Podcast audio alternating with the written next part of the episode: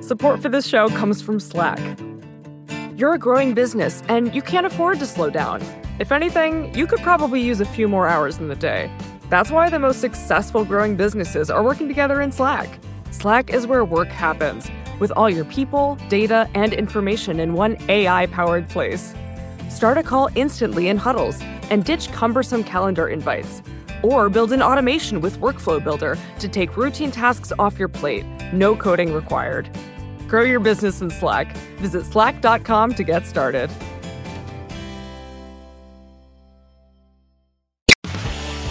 This is Recode Media with Peter Kafka. That is me. I'm part of the Vox Media Podcast Network. I am recording this at Vox Media headquarters in New York City, and we're about to leave there and go to Austin, Texas.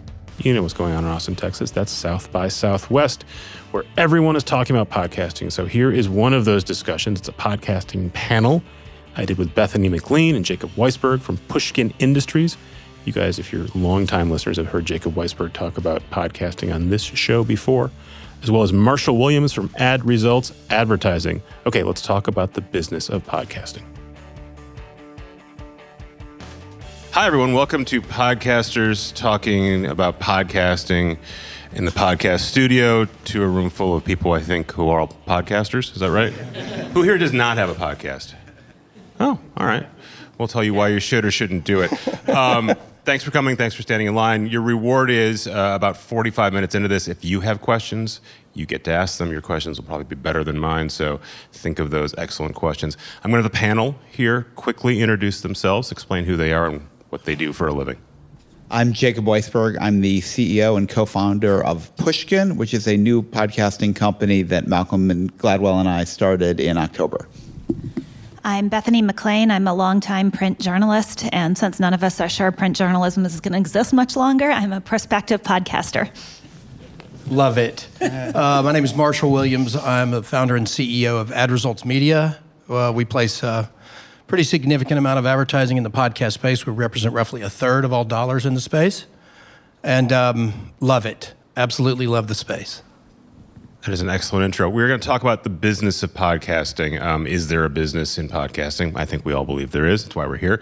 Uh, we're going to talk about how it works. Is anyone here paying to listen to a podcast? Okay, that is zero hands in the room.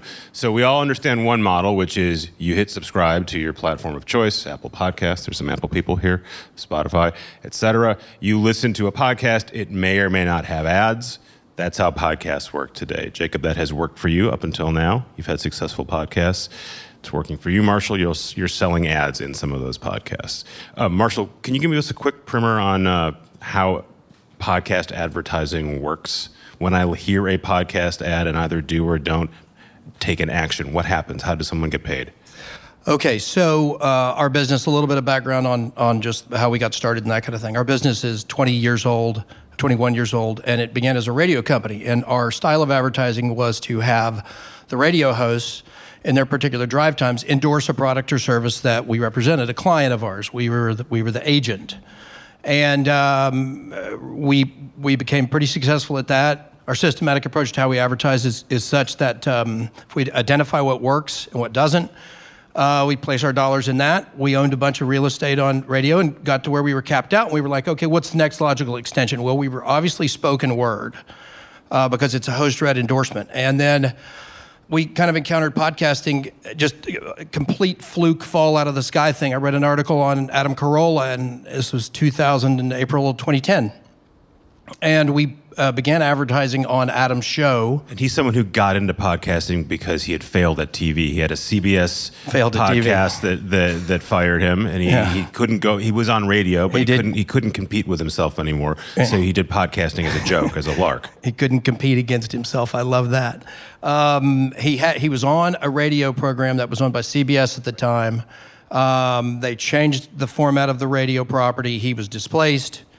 Um, and so I think almost as a lark, he decided to do his morning show that he was doing on Los Angeles radio out of his garage.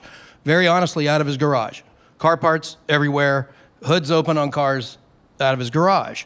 And we, uh, I researched how to get in touch with Adam, and so a friend of his wife's called us back and said, What do you want? Uh, and I said, we want to advertise on Adam's podcast. Well, what do you pay? I don't know. What do you charge? I don't know. Um, so we arranged for a fee-based structure based on performance, and we thought it might be a few thousand dollars. Well, it ended up being a lot more than we expected. Performance means what? Let's spell that out. Okay, so uh, we're a performance marketing company, and when we say performance, it's defined as, and you guys, if you listen to podcasts, you've heard ZipRecruiter or Quip or Robinhood or whatever.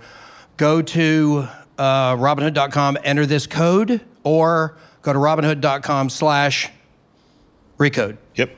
Okay, enter this, and you'll get a special offer or whatever.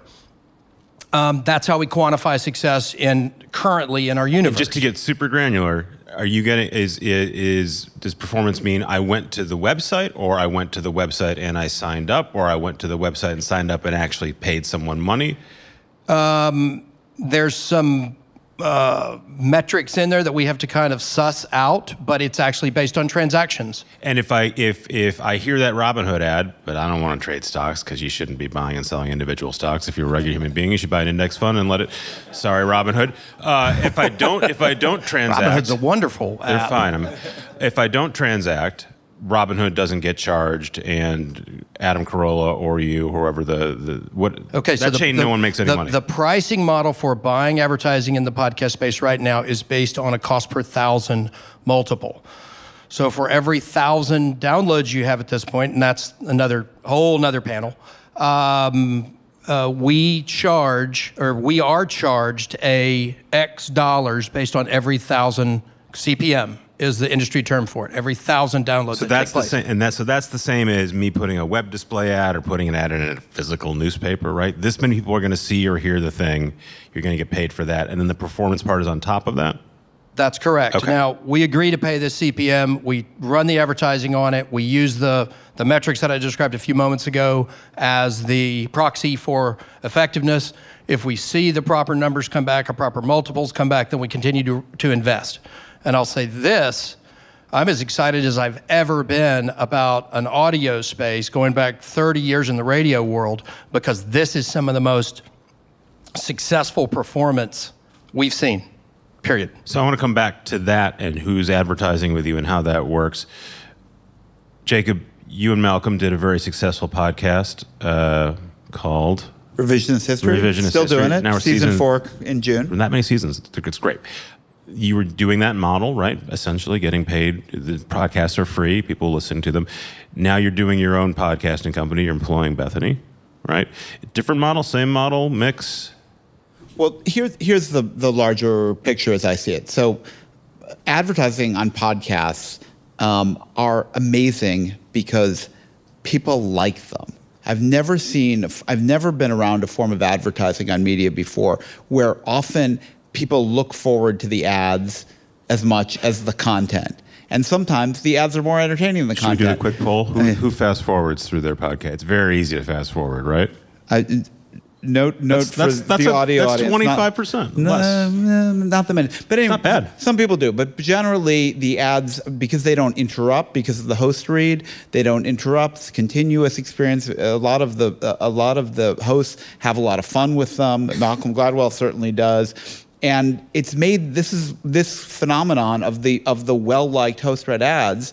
I've referred to Marshall before as the Lorenzo de Medici of podcasting. He's made this whole this whole industry possible. So so we love the ads and we and we expect the ads to continue. But I think that long term, to have a healthy content business, you have to have multiple revenue streams and you don't want to be completely dependent on advertising. And that is why at Pushkin, we're extremely interested in the experimentation that is really starting to unfold around paid content models. But I don't see them as one or the other. I think ultimately, to be a healthy, sustainable industry, podcasting needs both advertising revenue and revenue from listeners. Will I be paying for podcasts that also have ads in them? It's possible. I mean, that's on Hulu. You you Yeah. pay for content that also has ads in it. I'm not sure. It seems more natural that if you pay, you don't get ads. And at Slate, which was my old company, if you became a Slate Plus member, you got the podcast without ads, and people really like that as a benefit. At least to have the. Although some people like to listen to the ads anyway.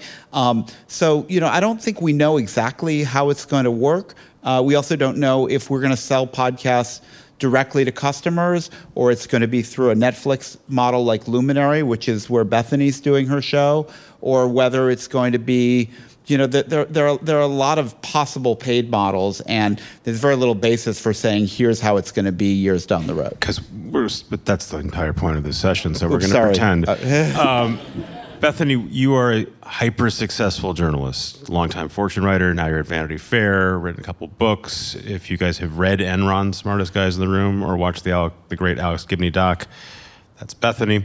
What provoked you to make a podcast?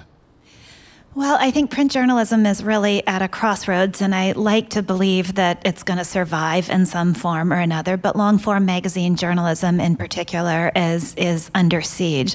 And so, I guess when you're at risk of becoming a dinosaur, um, you have two options. One is to crawl off in your cave and do whatever dinosaurs did before they went extinct, or the other is to say, well, maybe I do actually have some other skills, and I've always thought I have no other skills other than writing magazine stories. But maybe after 25 years of doing this, I do have a few other skills like interviewing people, and I have a lot of thoughts about the business world after covering this stuff for what's frightening, but a quarter century now. Um, so I thought, what what a great opportunity to take some of these other skills and and do a podcast. And the idea for my show was pretty simple, which is. I, I do consider myself kind of a connoisseur of business journalism after all these years. So to find the pieces that I think are really important to the books, the articles each week, and and go interview the author, and hopefully over time that will turn into a way to bring attention to topics that perhaps aren't getting the aren't getting the attention that they deserve, um, and highlight authors who maybe aren't aren't getting the attention they deserve, but um, with a wraparound of commentary by me about why this issue is so important. Were you listening to podcasts prior to prior But to yeah, this? I, I listened to Malcolm's podcast and others. And, how did, did did Malcolm or Jacob come to you and say, "Hey, Bethany," or did you say, "I have this idea" and go to them, or were you shopping it around? No, I came to Jacob with the idea and said, I have this really simple, straightforward idea. What do you think? It's not heavily produced, it's just a straightforward interview show, builds on skills that hopefully I have. Um, so I brought it to Jacob. Okay, so you're going to compete with me. Probably Not, crush not, me. not really. I think it's pretty different, actually. I'd like to believe it is. Actually, just for argument's sake, uh, we, Kara Swisher and I were talking about podcasting for a long time before we got into it. Um, it was, we have a, here's an anecdote where we went to Bob Pittman, who runs Clear Channel, which is radio. This is four or five years ago. And we walked through. He's got a tunnel. Uh, he's got a hallway that's like a mist tunnel that you walk through to get through. And he said, "Podcast. No one wants to do podcasts. You guys should do live radio." So we wasted a year listening to Bob Pittman. Um, apologies awesome. if anyone here works for him. He wants to do a podcast now. I bet he does. Did you think I can do this myself? I, I'm I'm a, I'm good at talking to people. Talking into mics can't be that much harder. I bet I can hire someone and maybe work with someone like Marshall and do the whole thing myself. So I thought the podcast industry, from what I could understand about it, and I think it's the Wild West right now, which means there's a lot of opportunity, but also a lot of confusion. But to me, I thought two things. One is that it is on the cusp of this transition into perhaps a, a, a different sort of industry where the podcast might be more produced and have more of a show like feeling. So you could go your own route, but if you're going to go your own route, for me, you have to be a business person. You have to go out and find advertising. You have to go out and find find a producer. You have to go find studio space. And I realized, for better or worse, I'm not interested in that side of things. I'm interested in the content, and I want to produce really great content, but I don't necessarily want to be my own business person at the same time. So that sent me in a slightly different direction. And then the same way that musicians can put their own thing out on SoundCloud, but they eventually want to sign with a label. Often, Perhaps. oftentimes. Perhaps, right? So that's a bet on my part that the industry is moving in that direction. And then there is that trade-off with the with an advertising-driven model versus a subscription model. And I think again, who knows, right? This is all really nascent and it's unclear which way it's going. But if you look at what happened with video, where everybody thought this was going to be huge and there was going to be so much advertising, and it turned into compression pretty quickly with Google and Facebook siphoning up a lot of the available money, you could see that dynamic coming to podcasting as well. So I guess if I had to bet, I'm more aligned with Jacob's view of the world that it would be better to have a couple of different revenue streams rather Yeah. than just one. Uh, Marshall, let's talk about the ad business that you're in. And by the way, your sponsor here is Cadence 13. They're in the advertising business. There's a specific kind of profile of a podcast advertiser, right? It's someone who wants a direct response. So they could be selling socks, like the fine Mack Weldon socks I'm wearing here, promo code RECODE. Uh, it could be Robinhood. Um, sometimes there's a GE or something, but most of the stuff is someone getting someone to do something they want you to buy or sign up for something. So why why is that happening now, and is that going to change?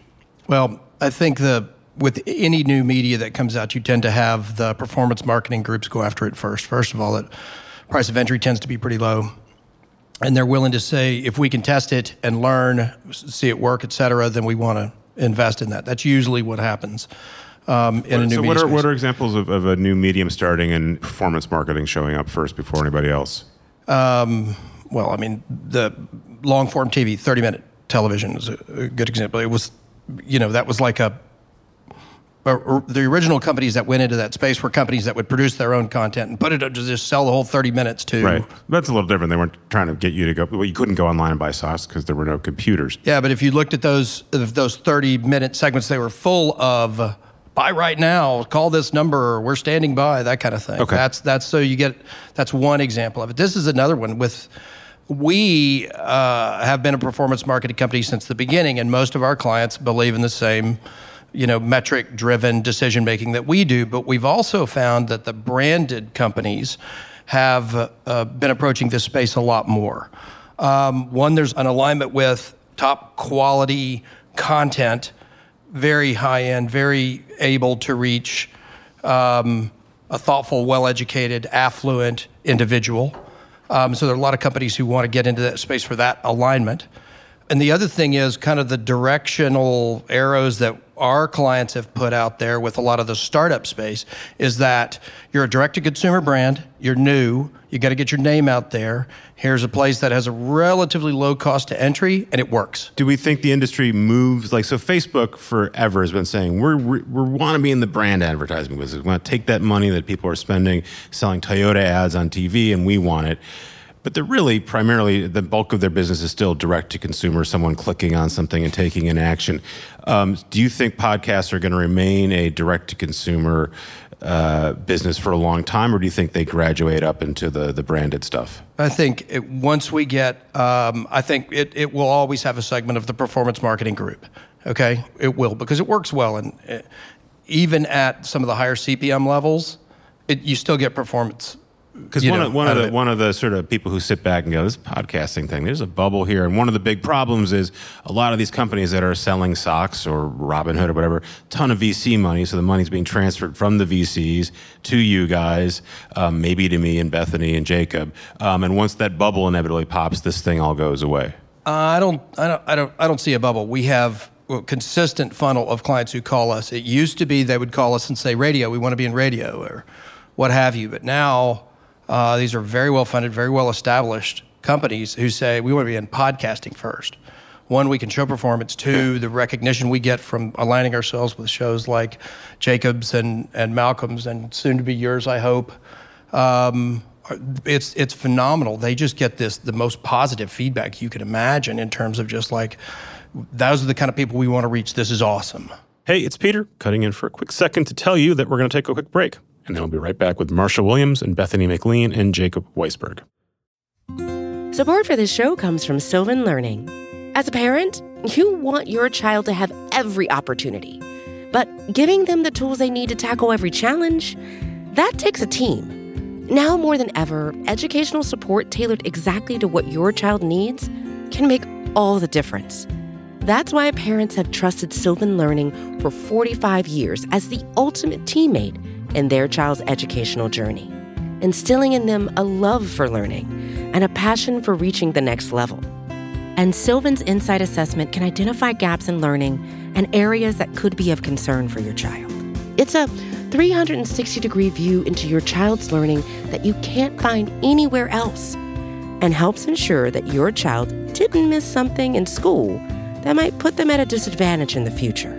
And right now, it's the best price of the year at $29. Go to sylvan29.com to learn more and get your child's assessment for only $29. That's S Y L V A N 29.com. I want to open this up to all of you guys. My, in, in the old days, and I'm old, I remember the first web ads. Uh, I think the first one was like Hotwire. Uh, I can't remember who it was. Um, but they, and they also had like an 80% click through rate because no one had seen a web ad before. So everyone clicked on them. And by the way, my kids now see so few ads that when they see them, they find them to be a, a great novelty. But so right now we have entertaining ad reads from Malcolm, et cetera. They still are easy to skip. Do you think if once more people listen to more podcasts and they realize, all right, I've heard a version of Malcolm reading this forever, I'm going to skip past this, and the effectiveness of that kind of advertising drops down?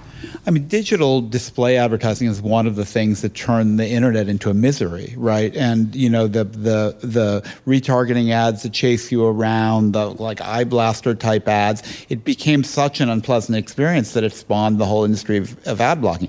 We can't let that happen in podcasting. I think there's no reason why it has to happen in podcasting. You start from this basis of incredible love for the medium, people liking the ads, this this extraordinary engagement, and then the ad load's not that heavy on podcasting. I mean, the the general the ad load for an hour of podcast listening is a lot less than even the sponsorship uh, load on public radio. So it's not killing anybody. People understand you've got to pay to support this content one way or the other. I think the mistake would be to let the ads degrade in quality, to let them increase too much in quantity relative to the, the amount of listening.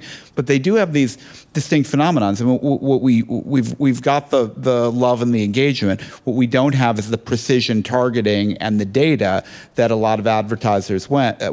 That's part of what's kept it's held back some of the brand advertisers uh, in addition to the sort of non-standardization. Yeah, I mean on Facebook they can say we want this we want this demographic. We're going after teenage boys in this place.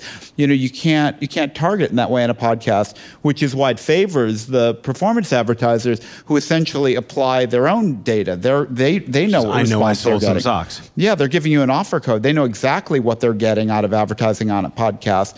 But a big brand advertiser doesn't have that that feedback right now. The absence of feedback doesn't mean the ad's not effective. I suspect they're extremely effective just because of the kind of recall you get and the kind of response you get. But you can't show it the way you can show it on Facebook. Bethany, you are a, you are a long-time journalist. I mean, in the best possible way. And old-time, long-time journalists never touched advertising, right?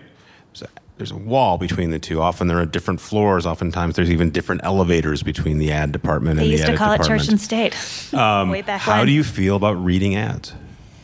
Well, so uh, let me back up to one point that made me more interested in doing a podcast this fall as I was contemplating this this idea, and that is users' engagement with podcasts. I had a little book come out this fall, and I was struck by we all stare obsessively about at our Amazon rankings um, whenever you've published a book to see you can you know chart it every hour to see where it's going, and I was struck by what a dramatic impact podcasts had on how my book was selling, and that's because I think users and podcasts are just deeply engaged in the how, content. How did you measure that? So by, by, measure, by just how it would move up the Amazon rankings. And it was much more dramatic than TV or a radio slot if, if I were featured on somebody's podcast that had a lot of listeners. So I think there is a really dramatically different um, level of engagement with the content and then with whatever comes along with, with that content.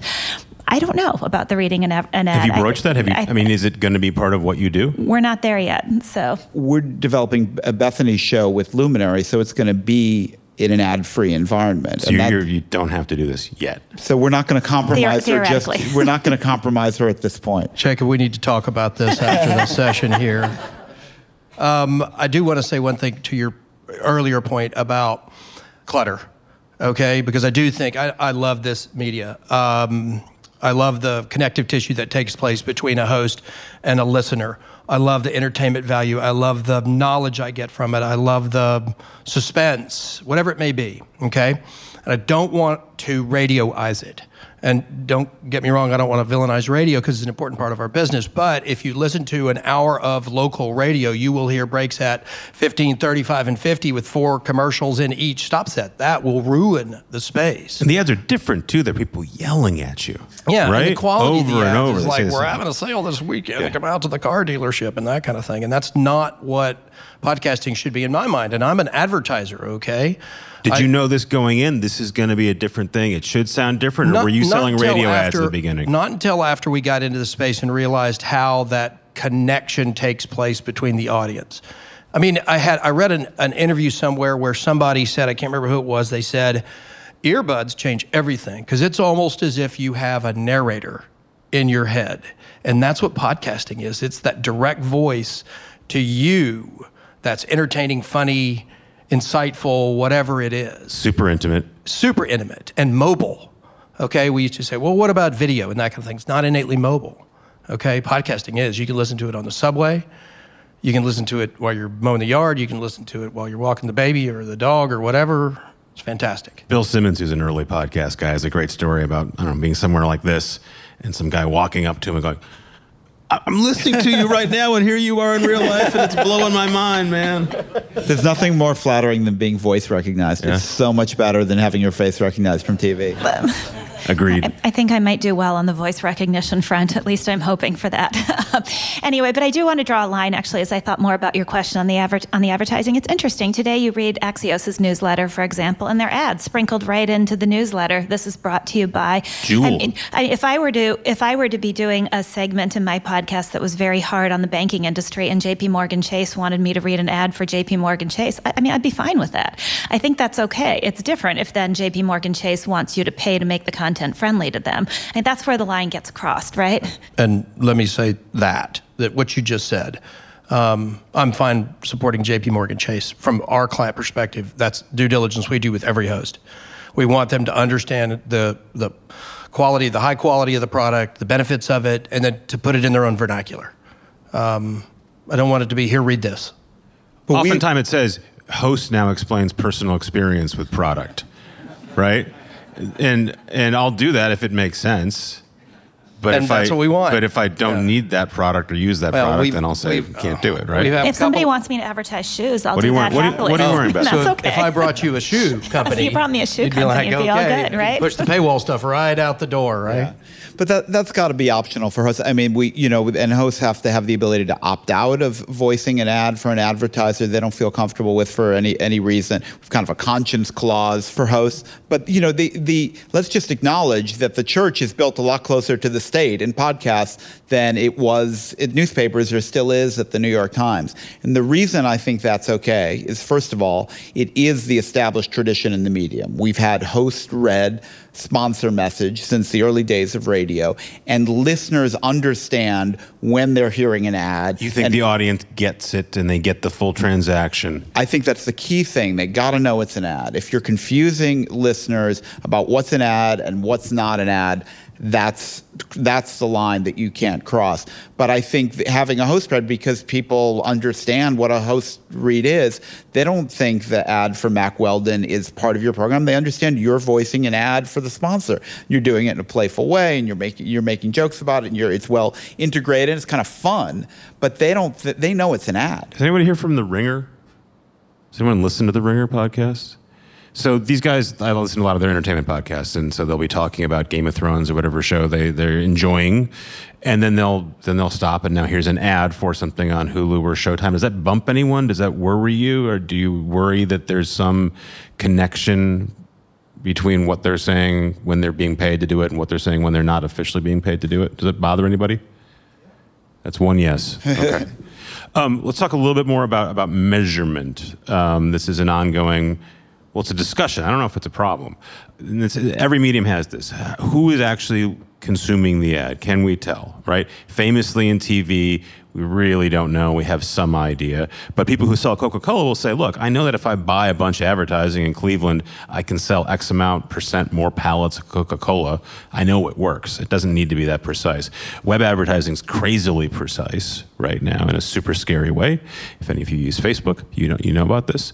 Um, and, then, and then we've got podcasting, which is mostly guesswork unless someone's using an well, offer code? it's um, um, somewhat educated guess. There's there's um, most of the uh, I mentioned our, our, our pricing model is based on cost per thousand. So you, we pay a price based on every thousand units that are out there. We quantify that as downloads. Okay. Now there's a number of ways to track downloads because downloads are are sent to your phone. Um, there are companies that say, well, I got a download or a, an IP address hit my phone. I'm not saying that exactly right, but this device started to download. right, started this to thing. That download. counts So that's a download. Okay, it's not really that because longer podcasts are downloaded in packets. So you might get that IP address pinging your phone a couple of times to Started download. off downloading in the hotel. I downloaded Right. the rest over here. Yeah. Okay. So you you take a break and you say, okay, there's a five minute window. That's uh, one of the units of differentiation between a download. So if there's not an IP address that shows up within the five minute window, that counts as two downloads. There's some who are an hour. The IAB V2 standard is 24 hours. This is the new thing. That's the new thing. Now, is that right? I don't know. And I, I don't know. We we do need, as an industry, an agreed to currency for quantifying a download. That will get the branded advertisers, the auto dealers, the credit card companies, the airlines, and their big agencies who have to quantify everything they do to look at it and say, okay, we've got a standard unit of measurement. That's what we're going to buy. And here's the agreed to CPM. So and you think they're sitting there, arms crossed, saying, "You guys figure this out, and when you do, I'm going to come in and I'm going to start buying ads I for think real." Some are. Some have embraced the space without that level of clarity because of the fantastic quality of the content you can align with. and it's got a cool halo effect, and it's Does. a novelty, and uh, that sounds cool. I heard about that at South by Southwest. Let's go get some of that. I mean, when podcasting first started to be a business, which I experienced at Slate, where I was for many years, and we started making podcasts 13 years ago, but for a long part of that time, there was no real business. There was, you know, minimal advert- uh, advertising, if any. It was apparent to me that those standards were a big part of what was lacking. And I, I was involved with the Internet Advertising Bureau, which had never done anything w- with audio. But, you know, one of the things that was obvious was people were, there were apples to oranges comparisons. What we were saying was a download was not what another, what other podcasters were saying was a download. And I encourage the IAB to, to apply the kind of standardization it has across digital advertising to podcasting. So argue about what the definition should be, but you've got the same definition agreed upon. Bethany, are you worried as a, as a creator about the sort of precision of measurement? When you write for print, you have this almost sort of luxury of not really knowing how many people are reading your stuff. There's some circ number that's kind of pretend, but but no one's monitoring your performance. And if you've ever worked on the web directly, they know exactly, well, they think they know exactly how many people watched it and how many people are reading it concurrently at any given time. Things get very specific. You start, depending on where you work, creating a kind of content because it got more clicks than the last thing. Are you worried about going down that road? Hmm. It's an interesting question, and you're right. The great luxury of print journalism has always been that your uh, piece is part of a larger magazine or a larger newspaper, and either that sells or it doesn't, but that's doing well. But you don't have this direct line to what you did um, in terms of the number of people who read it. And you can say that's bad in the sense that you can't quantify it, but you can also say that that's good in the sense that at their best, old time print publications were equally um, neutral between doing a piece that might garner a lot of views and putting it on the cover, and then investing in a really substantive piece that might not be, might not have the sex appeal. Um, for example, some of the best work I did didn't necessarily have sex appeal at the beginning of it. No one cared about a energy company down in Houston, Texas, uh, that might be up to some sketchy things. And I, I think I think that's actually it's a real question. I like to believe that the great thing about podcasting thus far has been that it is an antidote to our social media short-term driven culture. You know, it, it offers hope for the culture, not just hope for journalists and for listeners, but it is this incredibly immersive, substantive experience, which is exactly the opposite of the hot take snark that we've all, Yeah. all thought was valuable. And I like to believe that through a combination of an advertising driven market and a subscription market that you can find your fan base um, and, and people who, who care about the content that you're delivering. But it's going to be a totally different experience for me. And I've had some of it with writing online, and it's Yeah. really interesting. The only thing I would would say about that, maybe you'll, you'll disagree with me. I have not found myself able to predict which of my stories are going to do well online. No, if you It- did, it- you'd get out of that business and you'd be in the business of telling people how well Right. their stories are. It was actually one of the most hopeful things I've heard was when I was uh, at Vanity Fair conference. It was Richard Plepler of HBO and the CEO of Instagram talking, and they were asked what makes something work, what makes something go viral, and they both said we don't have a clue. And I actually, th- I actually thought that was awesome because it shows that for all the people who are trying to track us and predict us and figure us out, we actually elude them so far. There's still some mystery to humans that nobody quite has the algorithm to figure out what's going to But, you know, work. the people I work Once with- that mystery is gone, the we're people I work with who make video look at podcasting. Oh, this is insane. You don't really know who's listening, when they're listening. You don't know when they stop. We can tell you exactly how many minutes into this YouTube video people gave up. And I think I'm so glad I don't know this right now. But I would like to know if people are listening at the end of the podcast or not. You, you would. they have really different qualities. Podcasts aren't viral. They're t- almost totally mobile, but they're not at all viral. If you have a podcast and you do 110,000 downloads for one episode, you're probably going to do in the range of 105 to 115 with the with the next episode. Maybe something goes a little beyond that, but it, you build an audience incrementally over time, and you don't you you neither have huge jumps nor do you tend to lose that audience in a falling off a cliff way. It's just the opposite vi- uh, a video where if you make 10 videos, one of those videos will have 20 and the also you can deliver it through Facebook. You can deliver it through YouTube, and you've got a high, you've got a lot of eyeballs coming through there. Here, maybe you guys will tell us differently. As far as I can tell, the way to get people to listen to a podcast is for them to listen to another podcast and hear about your podcast through that one, and it's really slow going. But then then they become Or you land on the front page of Apple. There's some Apple people here.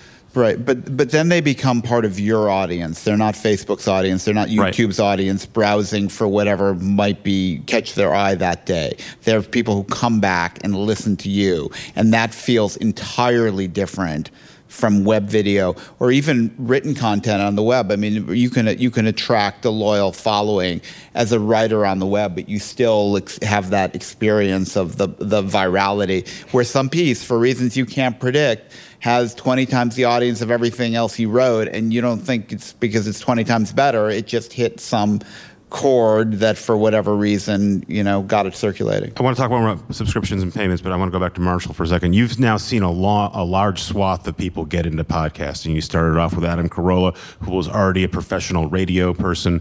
He was seamless when he went to podcasting, right? He was just he took this show that was working, made it better, frankly, on podcasting. You've now seen a lot of people try versions of this. Can you tell from the get go when someone says, "I want to try a podcast. Here's my plan," that that is going to work or not? Um, the barrier to entry is pretty low. Right. It's okay, this, it's not. It's right? not. It's not this. Maybe a laptop, some editing software, that kind of thing. You can literally. We had the good fortune of visiting Marc Maron, who was one of the, the early adopters of podcasting, in his studio, which was essentially garage. his garage. He had books all over the place. And he had a laptop and a soundboard, but it was wasn't anything fancy or anything like that. So- And this guy's making millions. And so the ability for somebody to take just their passion behind a certain subject and with a little bit of quality editing and thought behind the content. I mean, if it rambles and it doesn't make any sense and it's not linear or whatever, well, there's caveats to that too. So, um, uh, but that you know, we we've seen a lot of. I, th- I think to address your question directly, I think that you can still do that. You can come out of the ether and create with good content. You can have an audience in a relatively short period of time. The discoverability in podcasting is phenomenal right now. I mean, you you are in the process of making a show. You're about to do this. You could have hundreds of thousands of downloads in a short window of time. Tell me how. That's exciting. Okay. We're, we're But, just, but we're can you gonna bring spot you a someone who either is maybe they're already famous, they're an actor, maybe they're they've got something else going on. They go, I'm going to try this podcasting thing. Can you tell either looking at them or talking to them, yeah, you could make this work, or you know what, you think this is just talking for an hour and that's not going to work at all. Right. That's not. We've we've seen that happen. Um, uh, there was a company that came uh, that paid a, a very well-known comedian to do a podcast, um, and it was here. Turn the mic on and just talk. They're funny, right? Should Didn't work. No, didn't work. Why doesn't it work? Didn't work because there, was- there was no passion behind it. There Not was no- that good. Yeah, it wasn't that good. It was. It was. You know, I think the commentary it, that she actually said was oh, because they were paying me to do this. When somebody asked her, so there was no passion behind it. There was no. There was no, I really want to get this out there. There was no feeling behind it. And that feeling, I've always said this about audio, it's a very emotionally transparent medium. I mean, if you drive and you listen to somebody on the radio and they're mad, as much as they try and disguise it, you can still hear that. And you can also hear somebody who's smiling. Okay? And so I think that's part of it. You get people who are passionate about what they want to talk about or what they, they want to get out there, whether it's, you know, how to gamble on high ally um, which You- is a you mentioned- really Yeah, that's- that's esoteric a reference. So you mentioned yeah. Marc Maron, Adam Carolla, both very successful at podcasting, make millions of dollars doing it. Um, I'm not going to ask you for percentage, but how, how many people that you work with do you think are making their living as podcasters? Is it dozens, hundreds? Oh no, hundreds. thousands? Well into the hundreds. Well into the hundreds. Paying we did a little mortgage, bit of back of the their rent. envelope, back of the envelope math. Uh, Fifty thousand downloads. Okay, and I think uh, our our chief revenue officer Steve Shanks back there for our company said there's probably five or six hundred of those that, that yield fifty thousand or better downloads. They do sixty or seventy-five minutes once a week, and they have four ad units in there. Um, and we deal with a CPM that's average, not high, not low, but kind of average for us. They can probably net 170,000 a year. And so that's not because there was for a while there were a lot of comedians doing it, but they were really promoting their live show, and that's Right. how they justified doing. it. But you saying you you can make it? That's a good living Make a really good living. at at fifty thousand. Yeah, we'll just think about what the multiples are if you do Yeah. 100 or 500,000 or a million. So that sounds pretty good, Jacob. Why why do we need to do paid?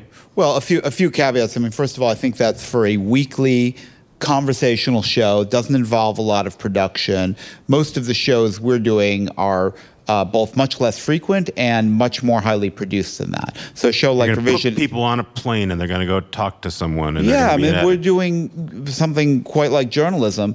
Um, but you know, Malcolm Gladwell travels all over the world doing interviews for his uh, podcast. He has we have multiple producers working on the show, and we work really hard to make ten episodes in a year. So the the threshold.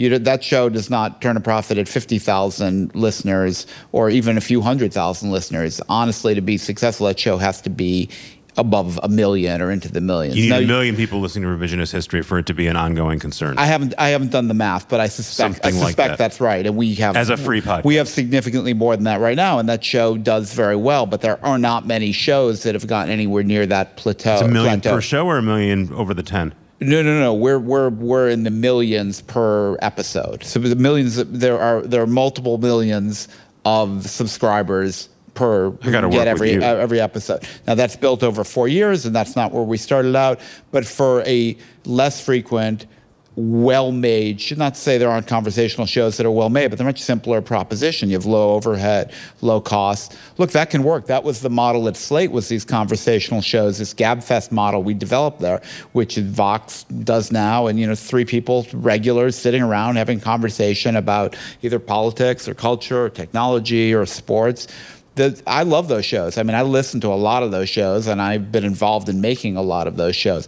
But I think it's it's harder to make those work now, partly because the market is starting to be very saturated with them, and I think the you know the barrier to entry is low, but the barrier to quality is getting higher. Okay, so the, I understand why you need it. Then we just have a room full of pod, I would, I'm just going to call you podcast nerds, and I mean that as a token of my affection because I'm one. Um, but none of them are paying, right? Um, how do you get people who are not paying for a product and are consuming it already? They're not coming to it for the first time to start paying. Well, what, Anyone? Yeah, I'm sorry. Go, go ahead, Marshall. Are you going to throw this one to me? Are Because you? this guy sells ads for. a I living. have too doesn't much to say on the subject, so you talk. Uh, I think that where there will be a place where content that's behind a paywall, that is content specific, um, or of such a level. Let's face it, people pay Sirius XM to listen to Howard Stern.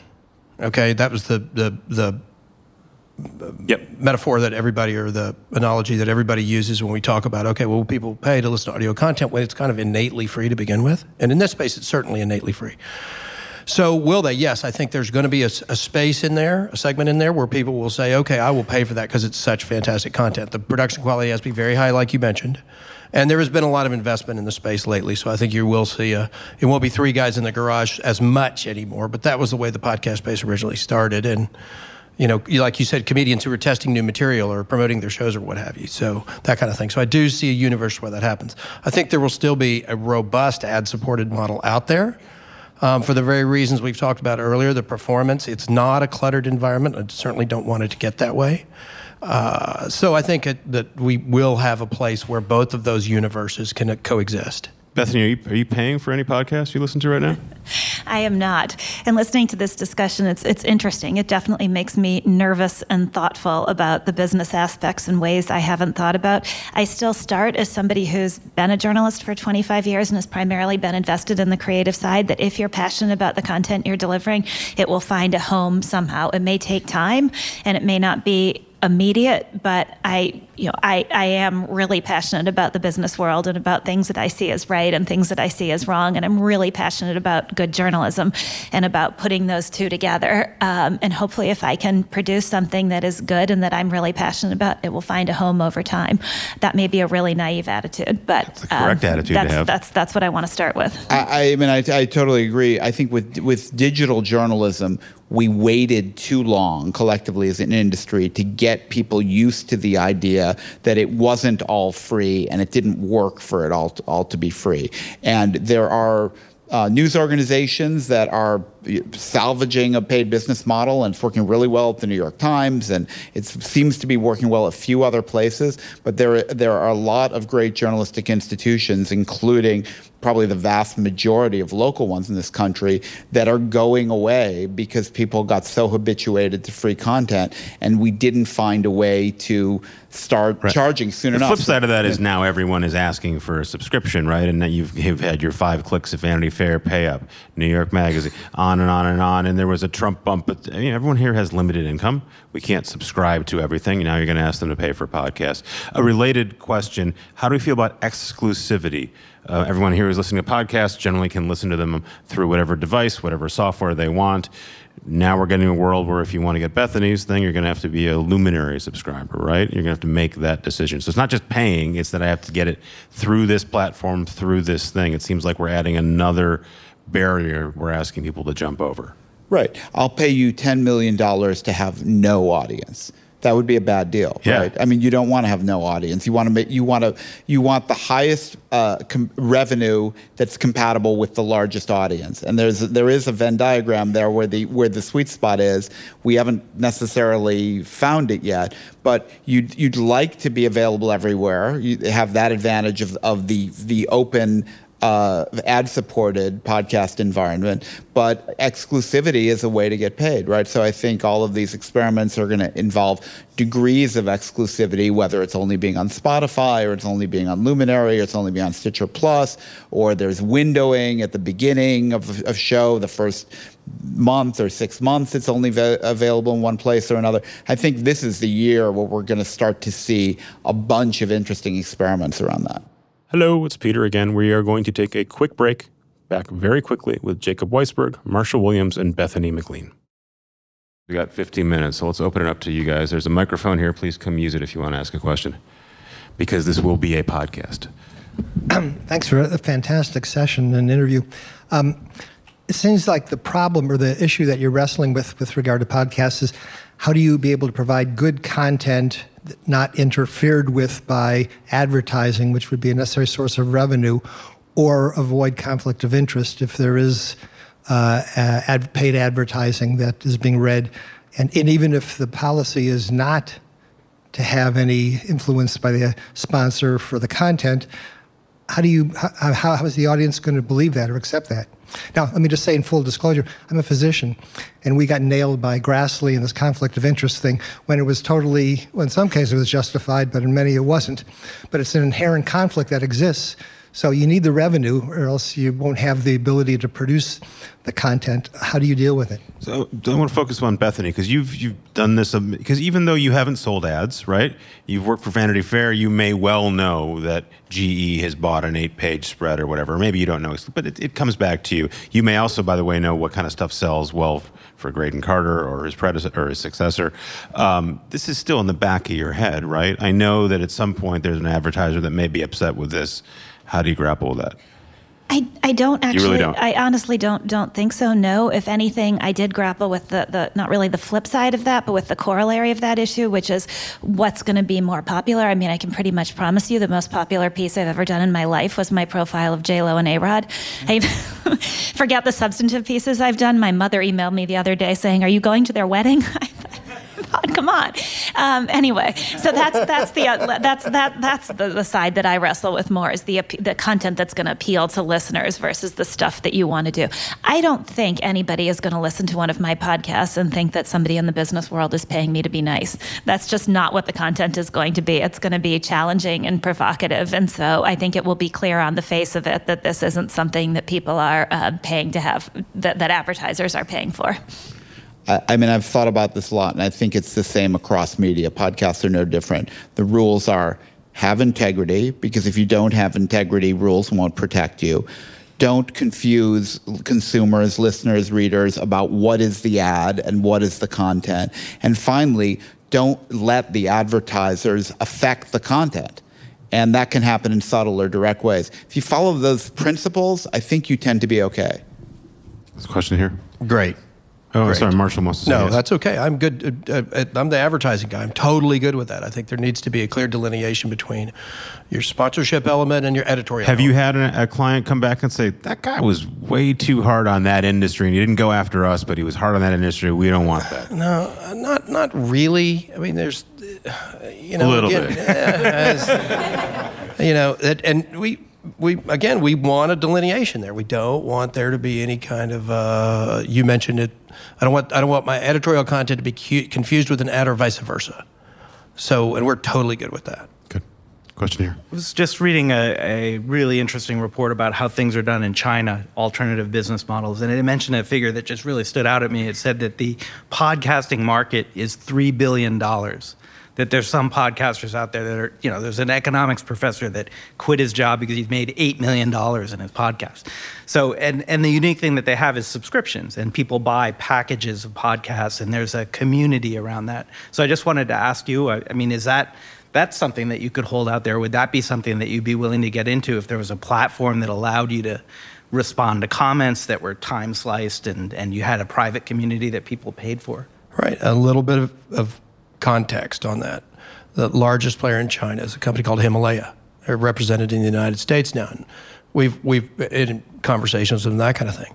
Their business model it's it's robust, as he mentioned, is built around education. And people use the podcast, which is the mobile delivered. I can use it when I want to, where I want to, um, at the time I want to, as an educational tool.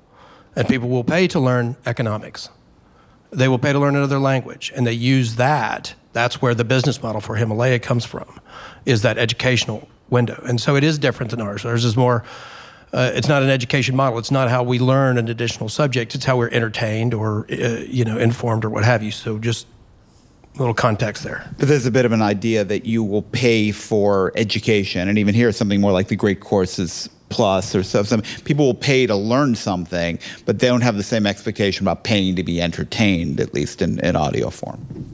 Question here. Hello. Hey, Peter. Um, I will say, as someone who ran the New York Times Knowledge Network, people don't pay for the education part either. So, but, but I think uh, I moderated a session the other day about sensory experiences with audio. So we were talking about ASMR, these different pieces, and I'm wondering, like, and, and a lot of people in the audience didn't know about autonomous sensory meridian uh, response. And I'm curious that Radiolab aesthetic, to Jacob's earlier point about why we listen to the ads and that kind of thing, I felt like there were some delightful experiences that public radio kind of trained us for. And I'm wondering if you could speak to that a little bit because I'm I'm curious about like the ambient part and and how if we're listening longer, what makes us listen. There is a there is a sameness to a certain strata of podcasts, right? Radiolab sounds a lot like other shows. A lot of these shows all came out of public radio, right? Um, but they don't all sound the same. Joe Rogan doesn't sound like that. Adam Carolla doesn't sound like that. Do you think that, that we're going to have more and more different kinds of voices, or do you think there's actually kind of a, a thing that we all want to hear? I assume Bethany's will sound more like Radiolab than Joe Rogan, for instance. Well, I think podcasting as a whole comes a lot out of the world of public radio, and it, it's a large extent reflects the values of public radio. It loves narrative, it loves high quality sound design. It's a little uncomfortable with opinion and argument for lots of reasons. And you know, there's, I mean, Radiolab is probably the ultimate expression of this, of like what public radio people would make for themselves. You know, and I think podcasting, you take a lot of those rules away. You take away the 60 minute clock, you take away the FCC you take away the fear that the congressman's going to get up and yell about your funding being taken away, and you're much freer to kind of express a point of view. And maybe the, there's a little less this plenty of great storytelling in podcasting, but it doesn't it doesn't have to be the only thing you do. Yeah, but it does have a similar sound. But maybe I'm just obsessed about that. Next question. Okay, I'm Guillermo, founder of Radio Cat. The question is about uh, virality. You mentioned that uh, podcasts aren't viral. Uh, you think that that is in, in inherent to the format, or perhaps is of the lack of the tools in the listening tools to share, for example, a five-minute segment and and it's so easy to listen for just following the link for the instead of installing an app. So perhaps there is a lot of friction uh, forbidding the virality of the podcast. Would it would it be easier to make podcasts go viral if we had better tools to make them go viral?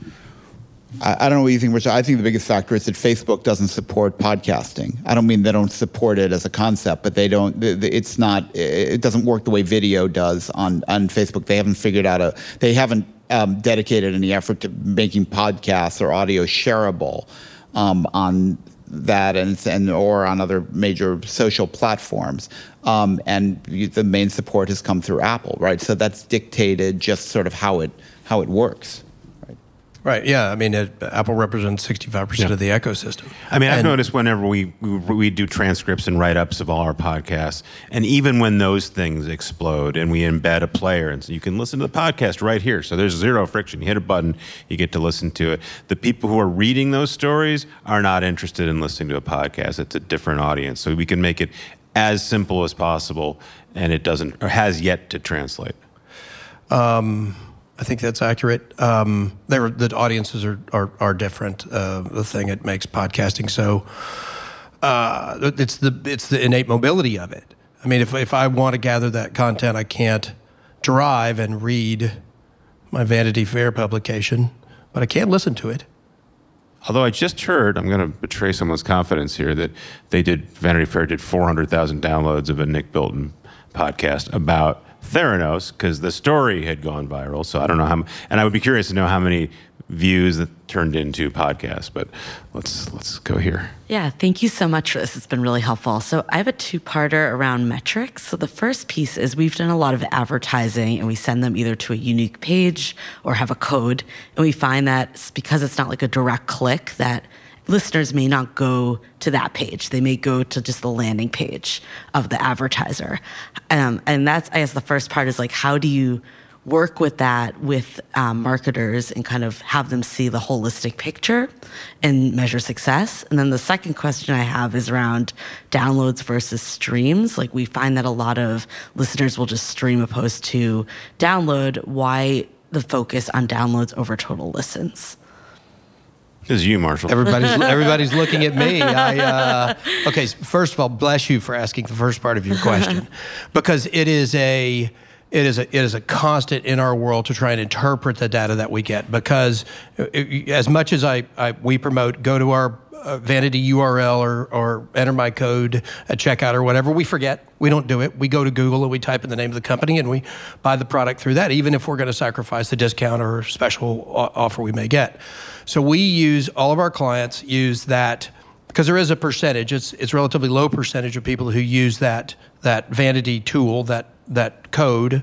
Um, most of our clients also use a interstitial single pane survey that comes up during the transaction flow that says, How'd you hear about us? And we use that as a proxy or a metric to try and shore up that data. It's at best an educated guess, but it is still even with that educated guess, we've, we've found that it's very fundamentally a very successful channel for us. We are working, trying, working diligently to figure out that linkage between an ad being consumed and through some pixel based tracking or what have you, somebody going to the branded web page, a conversion page, et cetera. So we're getting there. And what was the second part of your question? Second, Downloads stream. versus streams. Do you care? Uh, no, I don't. not from an advertising do you, standpoint. Do you think Not the at- industry cares? Are you not being at this told they care? I guess I just like we hear downloads all the time, and I was just curious from the perspective like, does listens count towards that number? Uh, we look at downloads, and and you know it's it's a good question because as Spotify moves into this and it becomes an app-based delivery system versus uh, download RSS feed download. Because you won't download the spot on Spotify because you have You'll- Spotify. You'll go through the Spotify app. Right. Okay. It's still a relatively small number of streams versus downloads. Downloads is still the lion's share, but um, I think it's something we very much need to keep our eye on going forward. We can And fit so in. we'll- sorry, go on. no, go ahead. We can fit in a couple more questions if we go quick. Yeah, I have a question. Um, I listened to the Exponent podcast, and they have an episode about Spotify's entrance into this market. And uh, I'm curious to hear your thoughts about their argument that Spotify could come in and make huge waves by the fact that they solve a lot of the problems you've raised, like around discoverability, around getting analytics and metrics for like player listener behavior um, in terms of downloads and like how far they listen, and also just like simplifying the whole space for integration of ads. I, it wasn't really raised so much in this conversation, so I was curious. So we, we all get that we're all excited because Spotify said we're going to spend a lot of money on podcasts. That's good for all of us, right? But beyond that, are they going to fundamentally change or solve some of these problems? Uh, one thing I think they're going to do is they're going to create useful pressure on Apple. So Apple has been a blessing for podcasting. Uh, I mean, it exists because of Apple, but they haven't commercialized it because it's been too small to be relevant for them. And un- unless Apple sees some commercial potential in podcasting, it's going to be hard for us to do what I was talking about earlier in terms of selling podcasts. You can't sell a podcast in the podcast app. Uh, and I think we would like to see Apple, speaking for myself, you know, we would like to see them feel some pressure. I think Spotify creates some pressure. They probably say they don't care about it, but I think they're they're paying attention. Spotify starts from a very low base, but is gaining share, and they're inevitably gaining that share largely at the expense of Apple, which starts with a majority of listeners. So, you know, I think the they'll have an counter to that way. is that Apple's going to announce in a couple weeks. Here's our new mega subscription product. It's going to have some news in there and, and something, and definitely video because we just spent a couple billion dollars making TV shows. My my educated hunch is there won't be any podcasting in there, in part because it's not a big enough business for them to care about. Either the collect the business collectively is maybe half a billion dollars, right? Apple famously doesn't care unless they can make a billion dollars or much more off any individual product. At some point, it's it's pointed in that direction, and I think Apple. You, there may be a case to be made to Apple or at Apple that their entry into the business would significantly increase the total. If they started selling a bundled product around podcasts, you know that could make podcasting a billion dollar business tomorrow. I don't know what they're going to do, but you Chicken, know, I think yeah. Okay. Question here. So I'm uh, Dan Costa, editor in chief of PC Mag. I've got a podcast called Fast Forward, which has far fewer than 50,000 subscribers. Um, but my question is about smart speakers, Google Home, the Amazon Alexa. Have you seen people using this to consume podcasts? Do you think it's going to grow up and sort of broaden the base, or is it still just a headphone experience? I've never, I've never used it that way. There is some growth there. Um, still very small, uh, but there is growth there, and it's something I asked this question at a, a panel. Uh, I believe it was Saturday, and uh, it was the guy who's the head of monetization at the New York Times, and he said it's something we very much have to pay attention to, uh, because I don't think the the consumer has started to use Alexa or Google Home or whatever it may be for that particular application to a great extent yet, but it's it's as this generation that is going to grow up on this device matures, that will be their de facto. This is how I'm going to get what I want to get. So thank you.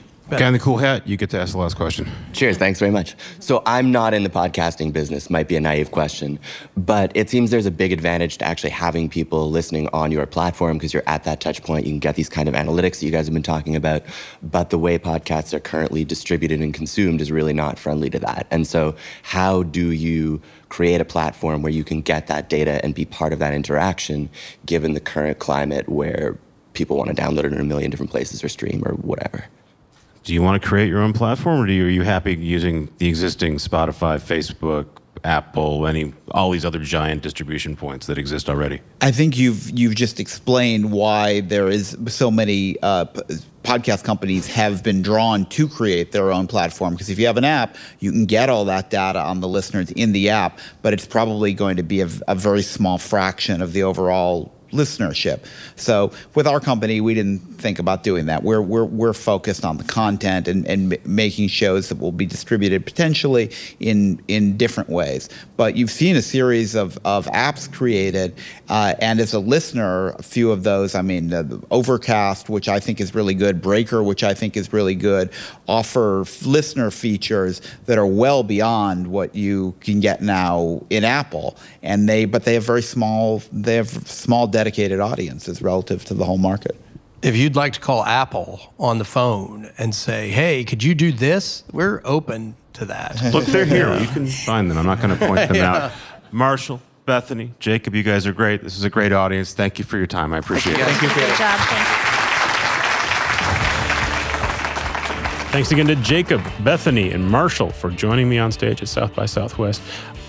Love South by Southwest. I know it's fashionable to say you don't like it because it's too crowded, and nothing, da, and there's no new Twitter, but it's it's pretty great. Um, and if I saw you there and you said hi, hi back. Thanks to you guys for listening, whether or not you said hi. If you liked it, this far in the podcast, I think you liked it. Tell a friend. Thank you. Thanks to our sponsors. Thanks to Cadence 13 and Vox Media, who bring those sponsors to you for obvious reasons. Thanks to Joel Robbie, who edits this show, and to my producers, Golda Arthur and Eric Johnson. This is Recode Media. I will see you next week.